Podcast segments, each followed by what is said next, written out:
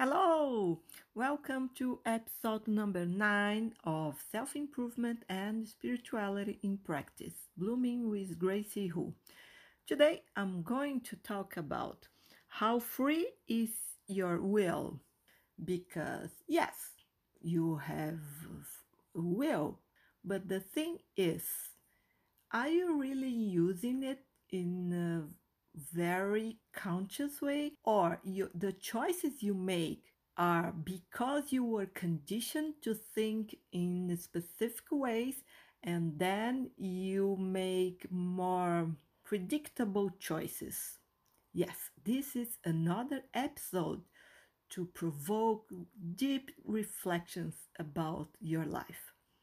Gracie here. I've been a therapist for 18 years, an astrologer with 33 years of studies already, and I'm also an independent spiritualist from Brazil. My proposal here is to help you deal better with yourself, with others, and with life.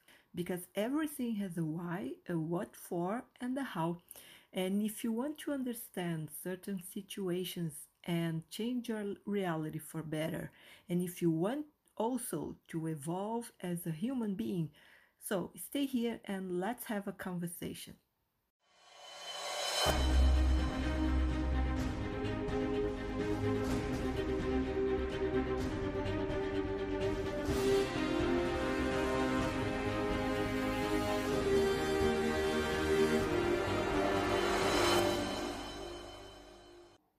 I'll start by saying that today I will shake your head, your thoughts, and the way you see yourself, your life, and everything.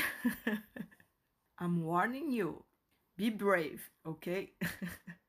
so, today I'm continuing the subject I approached uh, in the last episode when I talked about when and where your will is not free and does not work.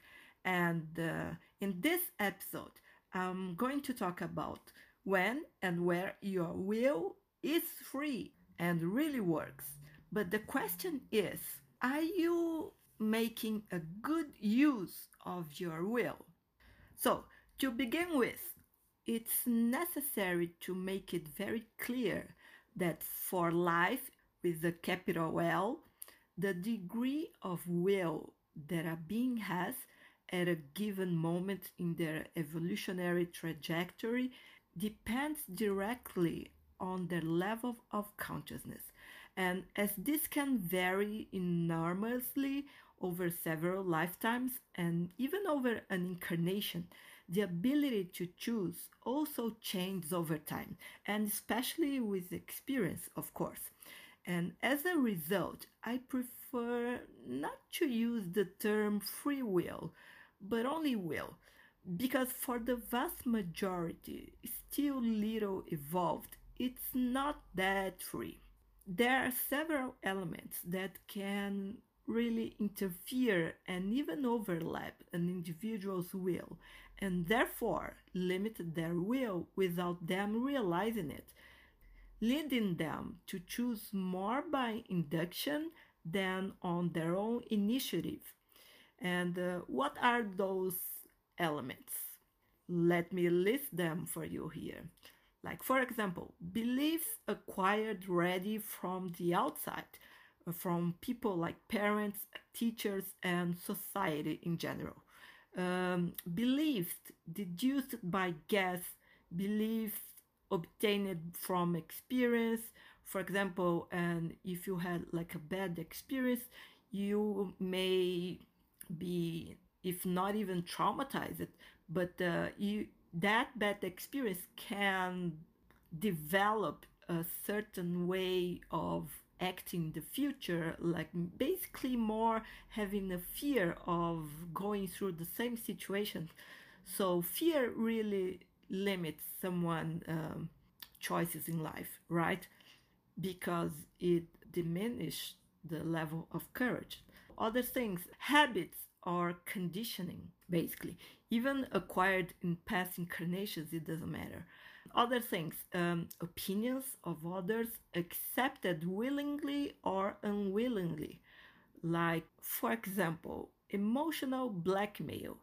and coercion, manipulation, or if someone tries to make you behave in the way they want and not respecting your will, being very authoritarian or bossy, it doesn't matter the kind of pressure they try to put on you. If you accept that pressure, then you are acting much more accordingly to their will than yours. And uh, another element that can interfere is uh, heredity and physical limitations or deficiencies. Because depending on your body's condition, there are things you can do and there are things you cannot do like regular people, for example. Likewise, the subliminal message contained in the media, guilt, or any other means used by the ego to impose its desires. Also, hypnotic or telepathic induction of other beings, or um, maybe if you are, for example, in a place, because we can, in somehow very subtle way, perceive the energy around us and even um, thoughts from other people without realizing they are not ours. And uh, if you are dealing with someone very magnetic with a strong magnetism, you can be induced to act in some way or think in some way because the other person's will is so strong and powerful that really can dominate yours and you won't really realize it. You feel like an authority about them and you react accordingly to it. And I mentioned guilt. Guilt is a very um, powerful thing to restrict someone's will because the person is guided by feelings of punishment, right? So, of course, they are actually not as free as they think they are. Other things that can interfere lack of emotional discipline. Imagine someone who is so dramatic and gets impressed very easily by little things. And uh, this lack of emotional discipline can lead someone to not really act but actually react instinctively to things without really thinking. And uh, also psychic disturbances like uh, neurosis, uh, schizophrenia, hallucinations, when the, someone can't really control what goes on in their mind. So, of course, they won't have much choice, conscious choice uh, about their behavior or even their own thoughts other things, ravishing passions. If you are so in love with someone, so crazily in love, then you you won't think clearly, right? You will be moved much more by your desires than by your common sense. Actually, you can lose your common sense if you have any. Also, I have to talk about insatiable appetites, um, uncontrollable or irrepressible desires, and uh, addictions and compulsions, and any kind of compulsion or addiction. Actually, it really limits someone's will. It's because they act like a robots following. Um, programming they just don't think what they just know what they want or what their body wants or needs, but they don't really think clearly if that's really a need or not. You know, it's so compulsive that the the behavior becomes more in autopilot mode. Mm. There is also the energetic influence from the environment or from people, and it doesn't matter if they are incarnated or disincarnated. So those people to whom you can feel attached and also mental suggestion from disincarnated beings because we are so in the middle of the collective unconscious that uh, how can you say that something that goes in your mind is really yours, one thought of yours, or you catch it from the collective unconscious, you can't be so sure of it. And it's not only with thoughts you have that goes in your mind, but also desires and uh, you know the the will to do something. Most of the time, we are so in- influenced by these external triggers that we don't realize they are not really ours. And uh, when I said mental suggestion of disincarnated beings, I meant that they can be mentors, spiritual mentors, or spiritual obsessors. Because here in Brazil, we study a lot about um, relationship and influence from the other side, you know, spirits. And uh, the principle of um, spiritual obsessor is someone who doesn't have a physical body and tries to impose their will over someone who has a physical body. So they like whisper thoughts, trying to make someone do what they want. And basically, they don't respect someone's will. That's why they are called obsessors. And but if you have a spiritual mentor trying to help you, you can have like a feeling of doing something or you can have you are planning to do to go to a certain place and then you had this this thought just not to go there you can think well i was really thinking about going that place. I, I don't know why i'm feeling not going anymore. It can be your spiritual mentor warning you because there's something there that won't be good for you. And uh, this is also why I prefer to use only the term will, as we do not always choose and act as freely as we like to believe. There are so many factors that can really influence our will, and most of the restrictions on one's will come from themselves or from the impositions of others or the world which they allow, of course, in some way, to restrict their freedom. There is also the case of the person who doesn't always act as they should for their growth and insists on being static and when they do not regress in their condition.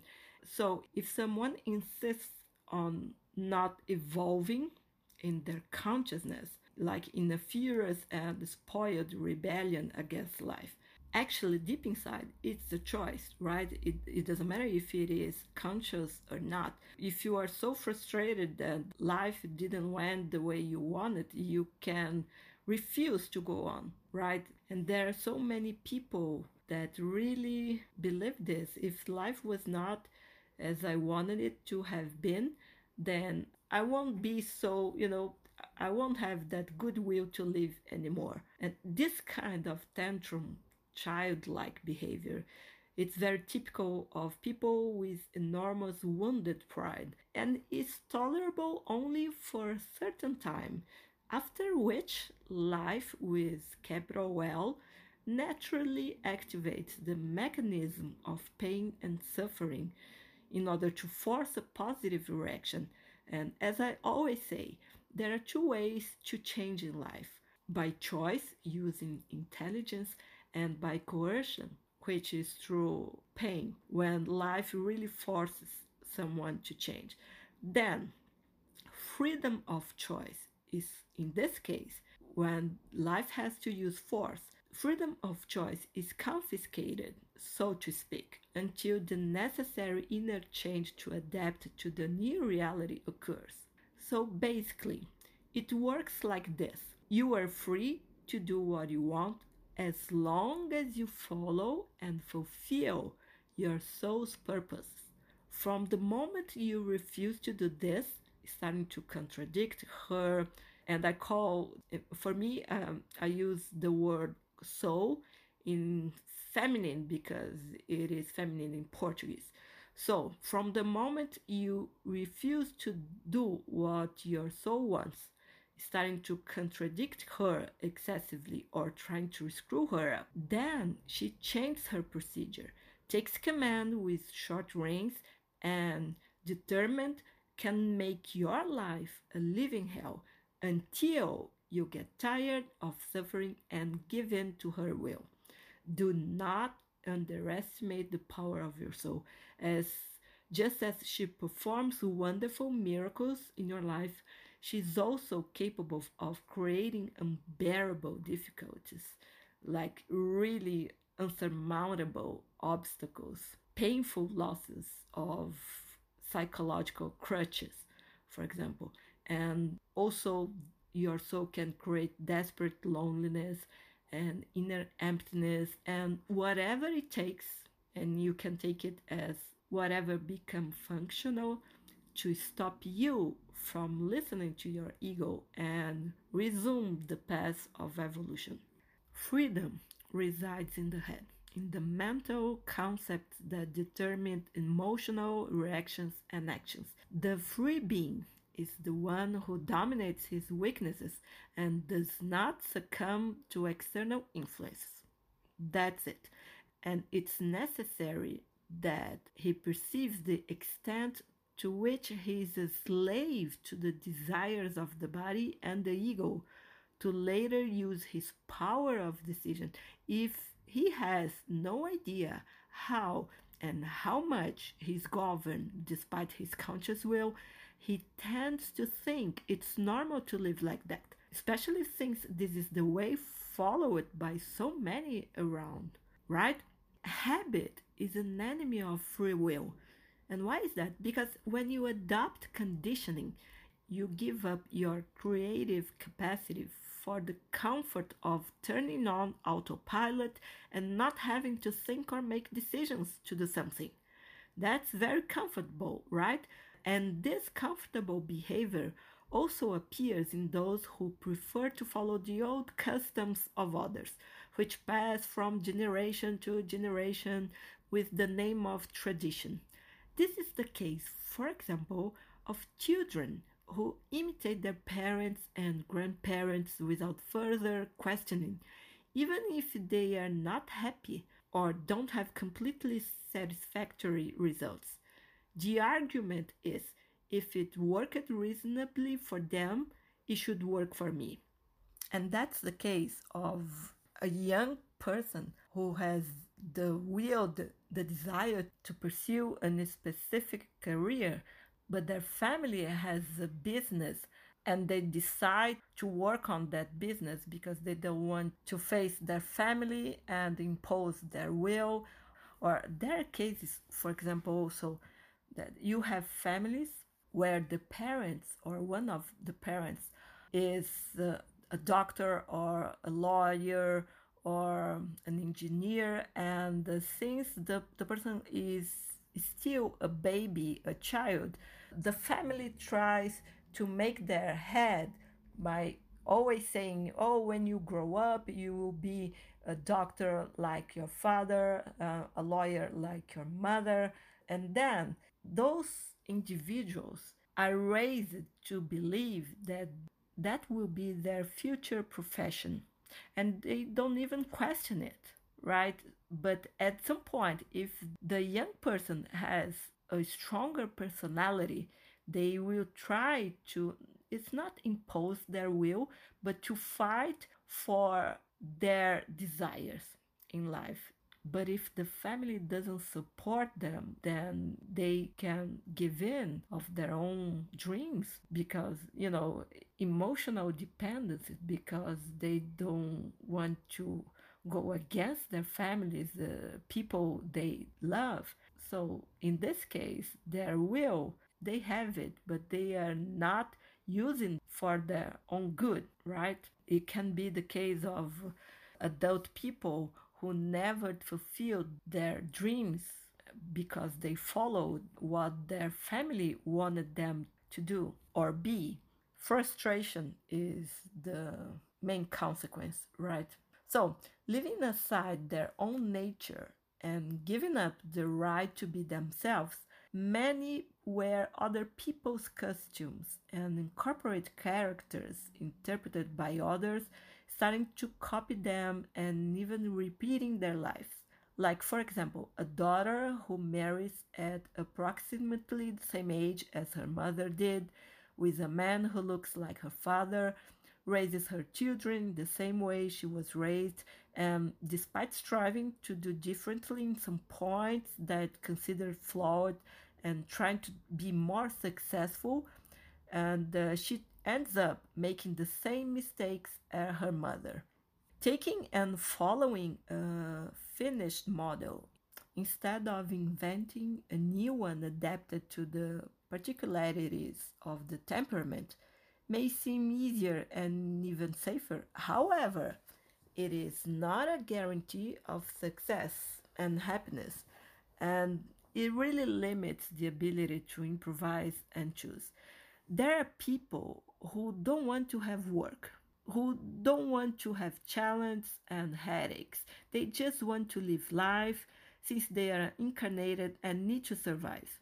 In this case, laziness, lack of initiative and will reject a greater dose of will and freedom, making the person more subject to general outside influences and including hunches and decisions made by others for them, since their greatest interest lies in survival and the pursuit of physical comfort, not in the realization of their spirit. The more authentic person who accepts himself as he is and is really himself, despite the standards of society and the expectations and opinions of others.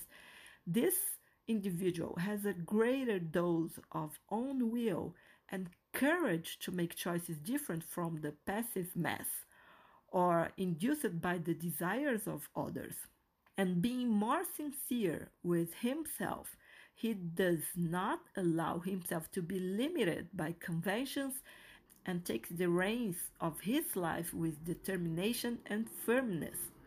Then, of course, he is someone who makes greater use of his power of choice. Also, he may be dominated by worldly ambitions, fear of failure, competitiveness in the professional aspect, and the search of, for a partner, and all the minor motivations of the ego, which so imprison the being, right? And the ego really works against us with its illusion of where our happiness is. It's very comfortable to believe that everything that happens, especially bad things, is God's will. And this is a very old theory, repeated for centuries without question by many, but it does not really explain why. And it often sounds difficult to accept, right? Because how can a good, fair, and merciful God be able to inflict suffering on good, charitable, and decent people. Such an attitude seems more consistent with a sadistic and authoritarian being, right? If not vindictive, who acts on a whim. Where is coherence in this case, in this way of perceiving God? In my opinion, this is a weak, simplistic, and distorted interpretation which was learned through repetitive and consoling education the truth is that God created the laws of life to keep the universe in order, regulating our actions. If we are not interested in knowing and also studying these laws, and if we don't know how to act properly, insisting on creating negative effects on our lives, that's another question. God does not meddle as he has already endowed us with the will, and being in ignorance is a choice. You have the right of not only being ignorant about how life works, its laws, and but also you have the right to remain in ignorance. But at some point, life will force you to evolve, you know, to expand your consciousness. So I think learning about how life works and changing our attitude for better results is the most sensible option. Ignorance is not beautiful to behold and really causes much pain and suffering worldwide. Since we are going to have to endure the consequences of what we create in our existence, it's preferable to pay attention to the patterns in which we invest and select the ones that give the most pleasant results, right? This is using will intelligently. This is being wise. And even if the circumstances are unpleasant or and unavoidable, there's still a choice as how to react to them, which makes all the difference. People conditioned by drama, pessimism, and any negative reaction suffer much more, while those who prefer calm, balance, impartiality, and common sense are less disturbed by the same situations. There is always a choice. But unfortunately, the human being tends to react without thinking and in the same way, generally negative and not constructive. So people are like robots some, many times, you know, reacting and thinking and reacting when they face the same type of situation. To weaken the power of the conditioning habit, it is necessary self mastering uh, or what I call self possession. Be really in charge of not only your life, but in charge of your head, your thoughts, and your choices. Be in charge of yourself, actually.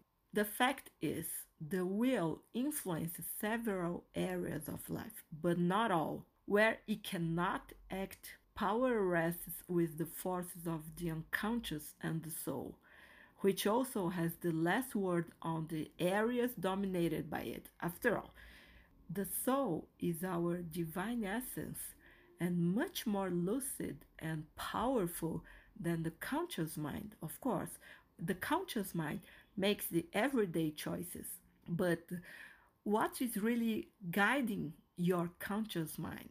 As I said, is it a habit, something you learn from other people, choices other people made before and you are following, it's very likely that your choices are not being guided by your soul, especially if you are too rational and uh, too you if you have a very logical mind and you are not in contact with your higher self. Putting it in proportions, it could be said that only a small percentage is in the hands of our conscious mind or our lower self.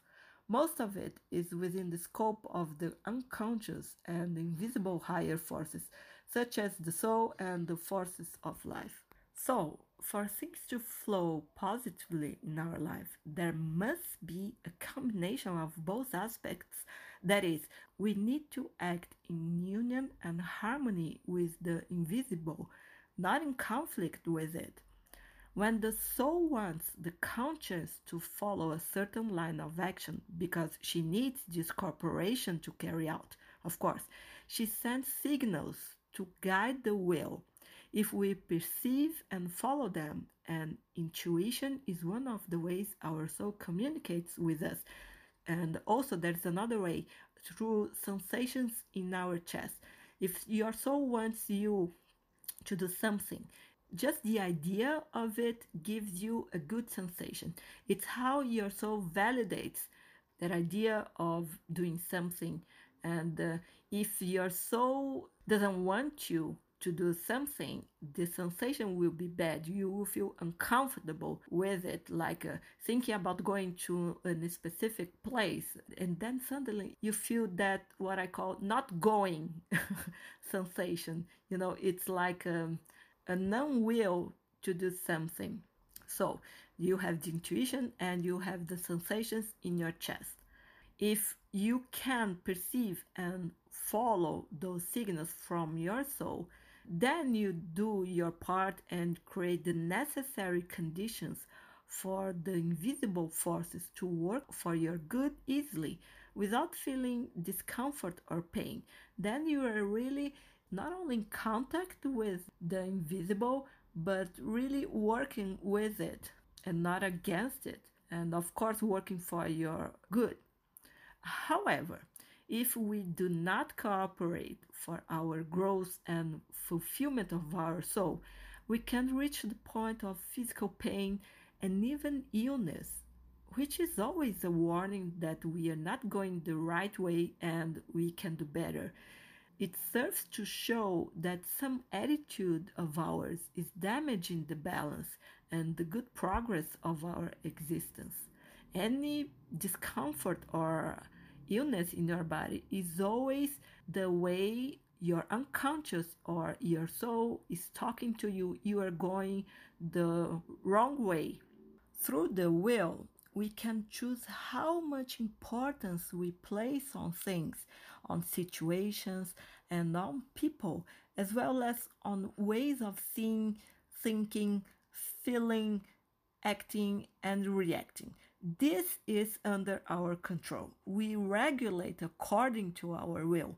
So, just as I put importance, I can also take it out and at any time I want. And being aware of this, this power makes a lot of difference. It's really taking charge of the boat itself, and in this way, being able to sail through calmer waters than those who live in the blindness and impotence caused by ignorance. That's why deep and real knowledge makes a huge difference in creating a better life or being just a powerless victim of circumstances. Actually, the subject of will is very vast and complex, and I don't want to discuss the question of the power of choice here in spiritual terms.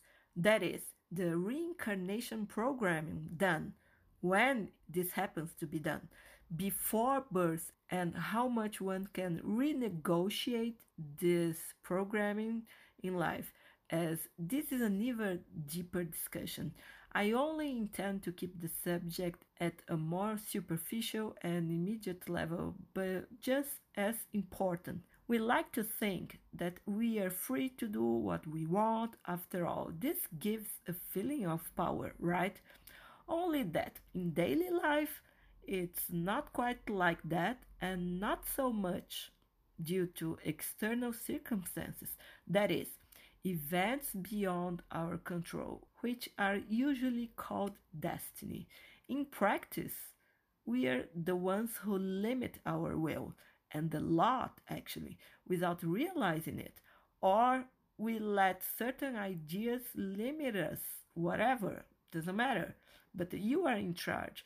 Or if you are not really in charge, then you are giving your power of choice to something else, someone else, or you know, some idea that doesn't work uh, well for you, doesn't help you to expand your consciousness and um, exercise your discernment to learn how to choose better and better to make even better choices in your life.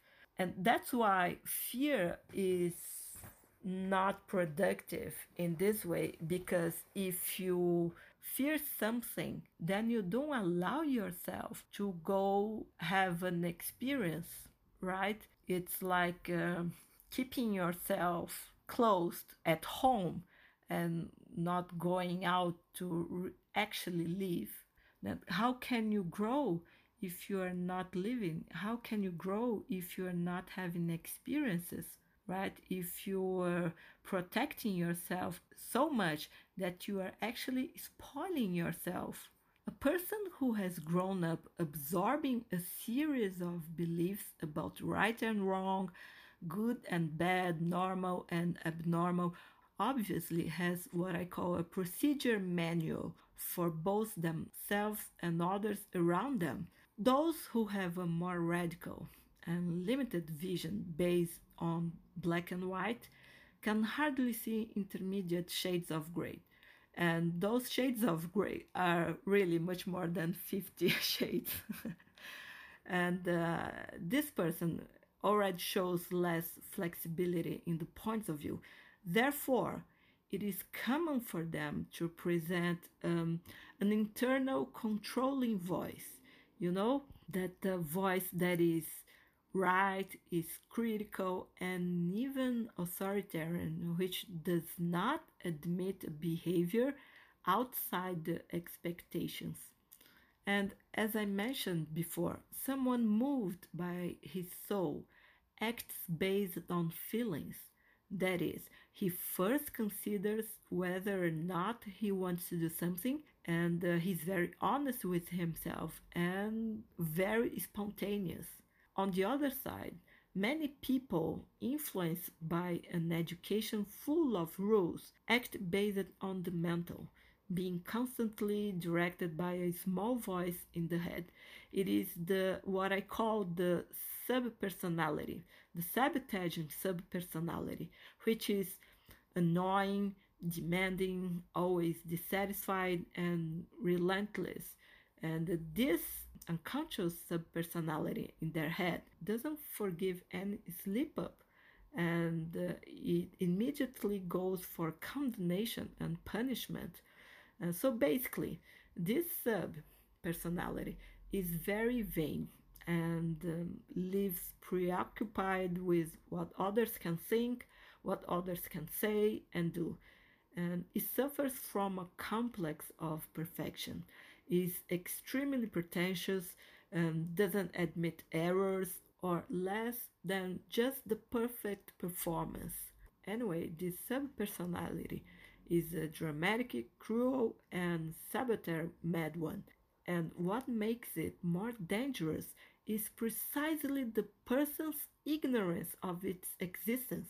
The more unconscious it remains, the sabotaging subpersonality, the more power it has. After all, there is no vigilance and no limits are imposed by the individual, right? If you are not aware that there is a voice inside of you really in charge of your life, of your decisions, then you cannot defend yourself. You cannot impose your will to it, right? So, I have a very important question to make here.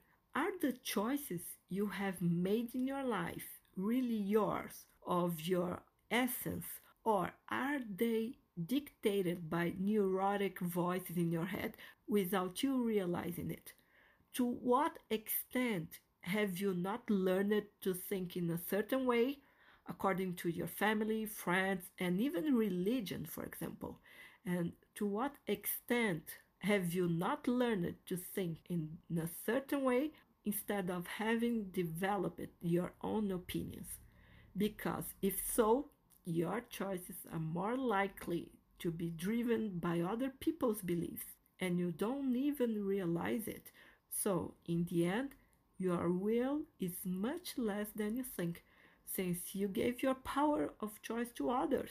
You know what is the height of absurdity? Is the subject the person who stops doing something he feels like for fear? Listen to this. For fear of what his parents might think and say. Like if they parents would complain criticize and condemn him.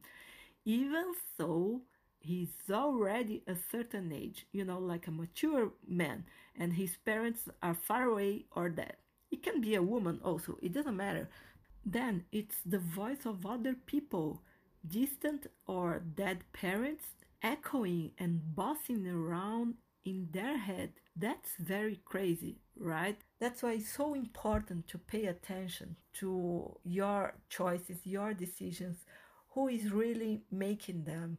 If you have a voice in your head, you know, really in charge of your life, or if it's you really who is in control, who is mastering your head.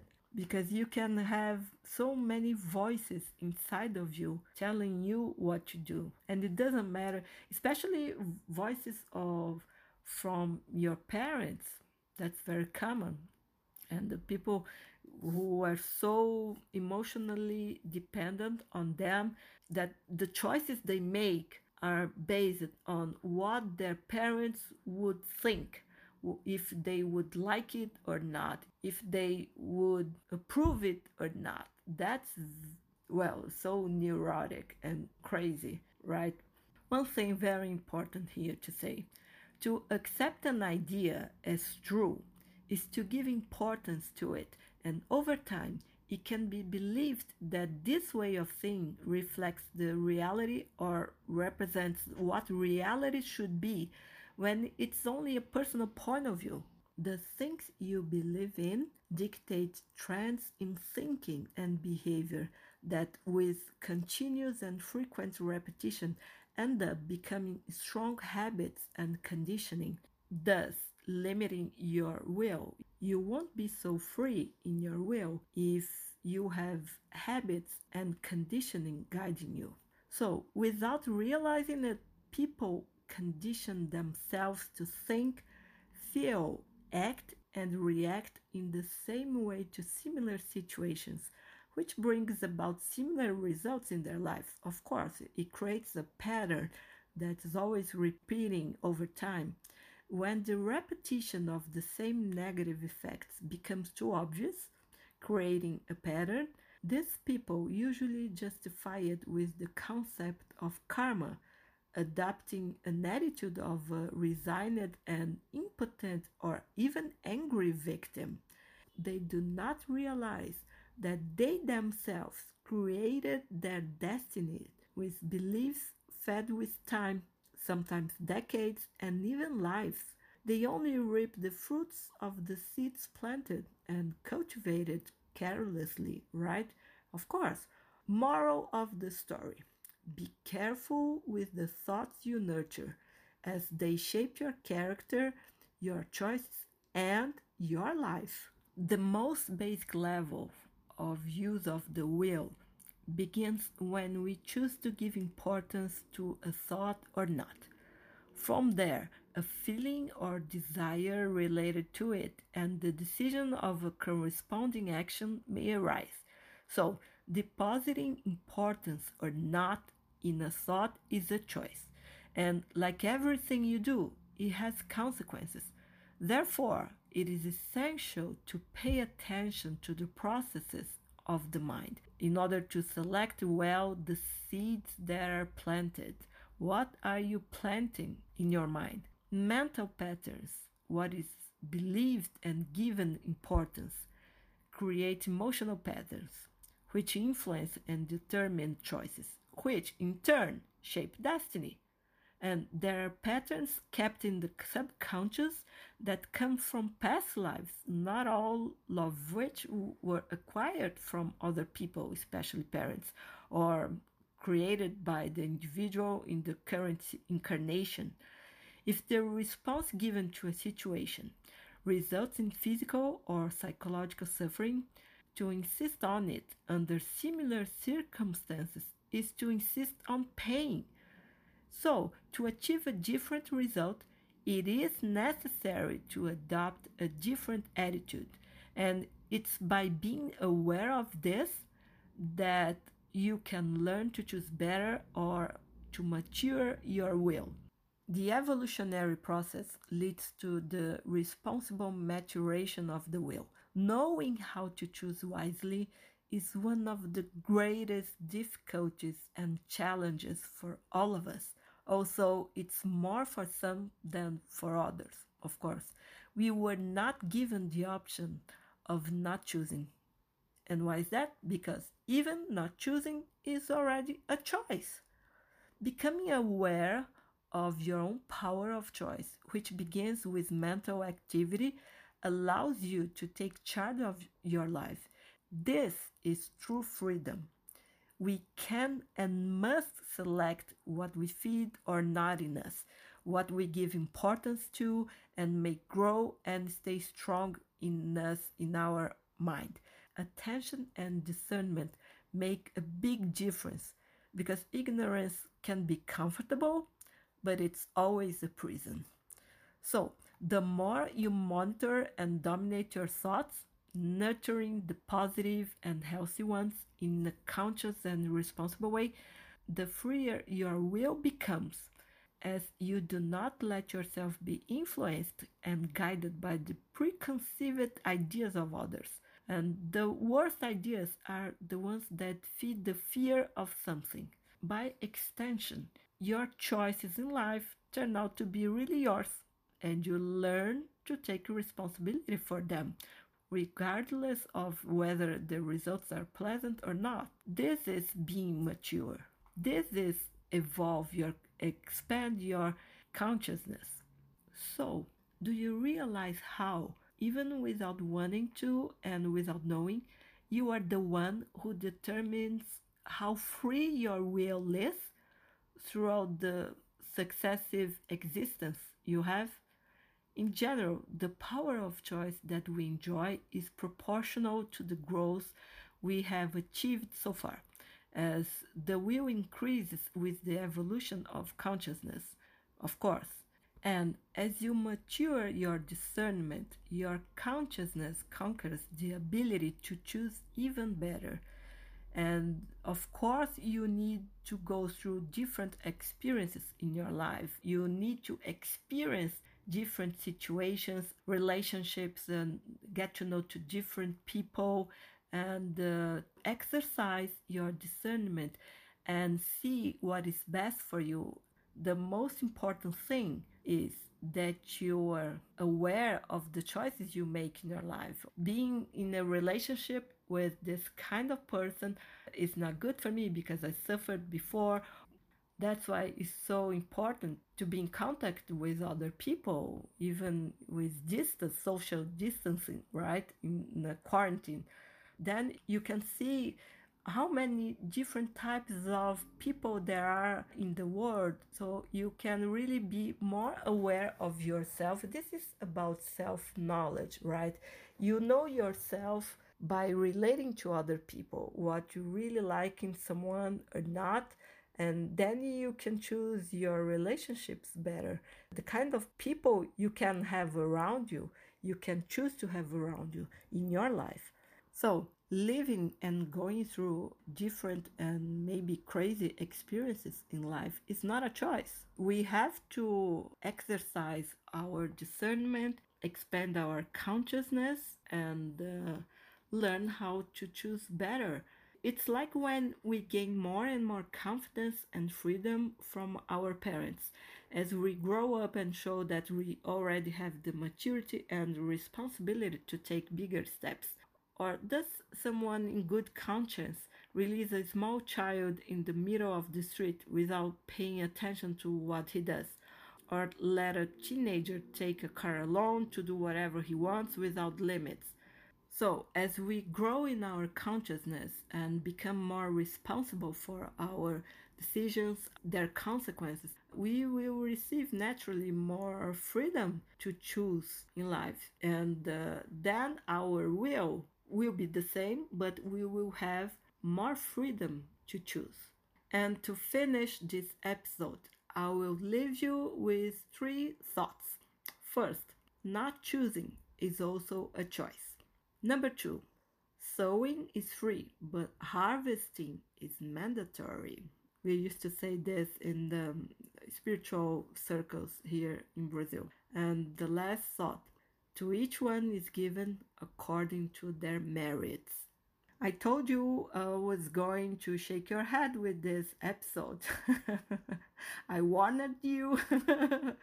now your consciousness can go back to the same as before you're listening to this, right? You can participate in the podcast by sending a voice message through the link in my Instagram bio, which is at Greicy Hoo, G R E I C Y H O O. Or you can reach me on Instagram to DM me a comment, a question, or a suggestion. If you liked this podcast, subscribe on your favorite platform to receive new episodes or follow me on Instagram to find out when there will be a new one on the air. Stay well, and we'll talk again in the next episode.